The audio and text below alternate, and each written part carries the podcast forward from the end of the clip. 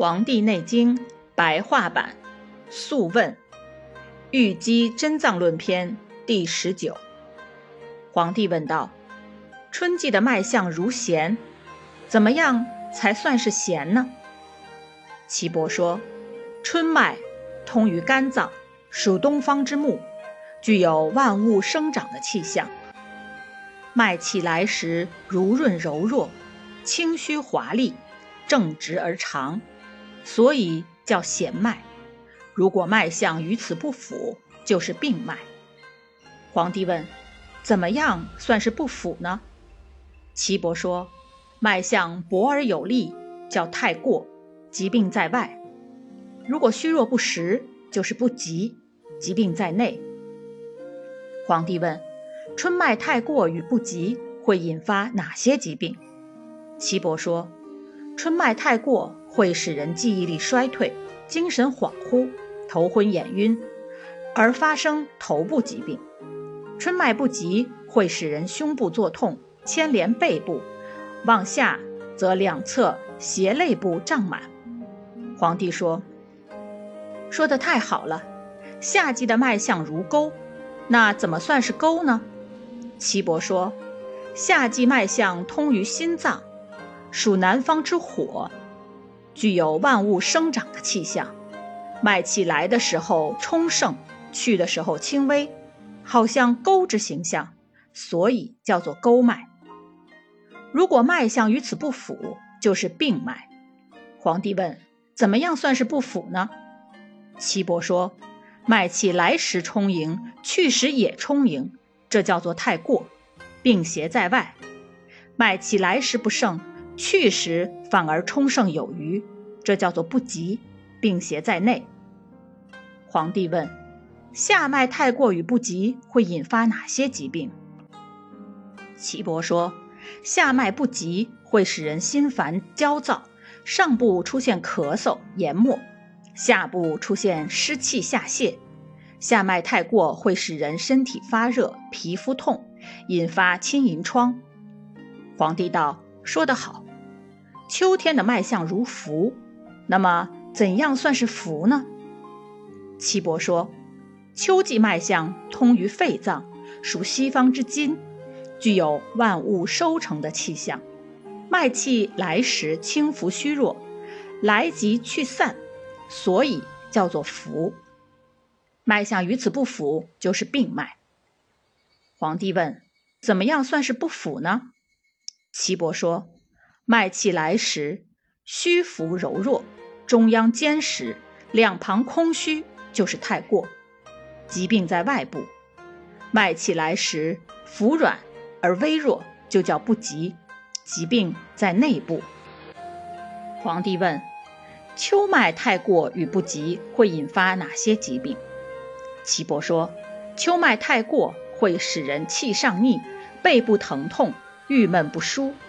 秋脉不急，则会使人咳嗽气喘，在上会出现气逆卡血，在下会听到胸喉间有喘呼的声音。皇帝道：“说得对。冬时的脉象如营，那么怎样算是营呢？”岐伯说：“冬季脉象通于肾脏，属北方之水，具有万物闭藏的气象，因此。”脉气来时沉而有力，所以叫做营脉。如果脉象与此不符，就是病脉。皇帝问：怎么样算是不符呢？岐伯说：脉来如磐石一般坚硬，就是太过，疾病在外部；脉去虚弱，就是不急，疾病在内部。皇帝问：冬脉太过和不急会引发哪些疾病？岐伯说。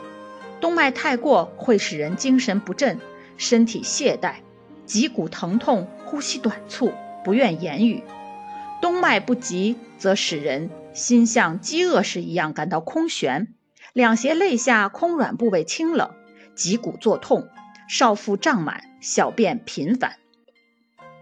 皇帝感叹：“说得对。”接着又问：“春夏秋冬四时的变化？”是导致脉象顺逆变化的根源，但没有论及脾脉，不知道脾脉究竟与哪个时令相通呢？岐伯说，脾脉属土，位居中央，为孤脏，具有灌溉肝、心、肺、肾的功能。皇帝问：从脾脉上能看出正常与异常的变化吗？岐伯说，正常的脾脉看不到，只有有病的脾脉才能看到。皇帝道：脾的病脉是怎样的？岐伯说：“脾脉来时如流水一样散乱，是太过；疾病在外部。脾脉来时如鸟的嘴一样尖锐坚硬，是不急；疾病在内部。”皇帝问：“你说脾为孤脏，位居中央，属土，以灌溉肝、心、肺、肾。那么它的太过和不及各发生什么病变呢？”岐伯说。太过则会使人四肢不能举动，不及使人九窍不通，这种病名叫中强。皇帝听语豁然而起，恭敬地拜了两拜，说：“讲得太好了，我懂得诊脉的要领了。这真是天下极其重要的道理。五色、脉变、魁夺、奇恒等书，都阐述了相同的道理。”神气的运转按照一定的顺序向前，就可以保持生机；违背顺序倒退向后，就要失掉它的生机。这个道理破尽天长，是非常微妙的，应该把它刻在玉板上，藏于书药内府，每天早上诵读，称它为玉机。五脏的疾病从所生之脏传给所克之脏，并且留在生我之脏。死于我所不克之脏。当疾病严重到将要死的时候，一定先传给克己之脏，病者才死。这是病气的逆行传变，所以会致人死亡。例如，肝脏接受到从心脏传来的病气，又传给脾脏，留止在肾脏，传到肺脏后会致死。心脏接受从脾脏传来的病气。传给肺脏，留在肝脏，传到肾脏就会致死。脾脏接受从肺脏传来的病气，又传给肾脏，留止在心脏，传到肝脏后会致死。肺脏接受从肾脏传来的病气，又传给肝脏，留止在脾脏，传到心脏后会致死。肾脏接受从肝脏传来的病气，又传给心脏，留止在肺脏。传到脾脏后会致死。以上是病气的逆行传变，所以会致死。如果一昼夜划分为五个阶段，分别与五脏相配，就能推测出死亡的时间。皇帝说，在相通连的五脏中，病气的转移都有一定的次序。假如五脏有病，则各传行于其所克之脏。若不能掌握治病的时机，那么长则三个月或六个月，短则三天或六天，传遍五脏就死了。这是病气相克的顺传次序。所以说，能辨别三阳的，可以知道疾病来自哪里；能辨别三阴的，可以知道各脏之病死亡的时间。也就是说，各脏将病气传至其所不胜之脏时，就会死亡。风邪是引起各种疾病的罪魁祸首，所以说它是百病之长。风邪侵袭人体，就会使人毫毛直竖，皮肤闭而发热。这时可用发汗的方法治疗。等到风寒侵袭经络，发生肌肉麻痹或肿痛等症状，可用热水熨或拔火罐、艾灸以及针刺等方法来驱散邪气。如果治疗不及时，病气就会深入肺部，叫做肺痹，咳嗽上气。如果再不及时治疗，病气从肺传至肝，引发肝痹，又称肝厥，发生胁痛、吐食的症状。此病可用按摩或针刺的方法治疗。如果再不治疗，就会传于脾，叫做脾风，发生黄疸、腹中热、心烦、小便黄等症状。此时可用按摩、药物或药汤、热浴等方法。如果还不治疗，就会传行于肾，就会引发假病，发生少腹郁热、疼痛、小便白而浑浊的症状，叫做中病。此时可用按摩或药物的方法治疗。如再不治，病就由肾传心，发生筋脉牵引、拘挛的赤病，也就是俗称的抽风。此时可用艾灸。或药物治疗的方法，如继续不治，十日之后就会死亡。倘若病邪由肾传心，心反将病传于肺脏，就会引发寒热症，发生三日即死。这是疾病传行的一般次序。如果是突然发生的疾病，就不必根据上面的相传次序治疗，而有些病也不完全是依照这个次序传变的。如忧、恐、悲、喜、怒这五种情志之病，就会使病气不能依照这个次序相传，而突然发病。如因过喜会伤心，心气虚弱则肾气乘虚侵袭心；大怒伤肝，则肺气趁虚侵袭肝；过悲伤肺，则肝气趁虚侵袭脾；过恐伤肾。则脾气趁虚侵袭肾，过忧伤肺，则心气趁趁虚侵袭肺。这是五种情志过激所引起的疾病。这类病邪不依次序传变，所以虽然五脏只会发生这五种疾病，但是通过传变能够发生五五二十五变。所谓传化，就是趁虚传变的意思。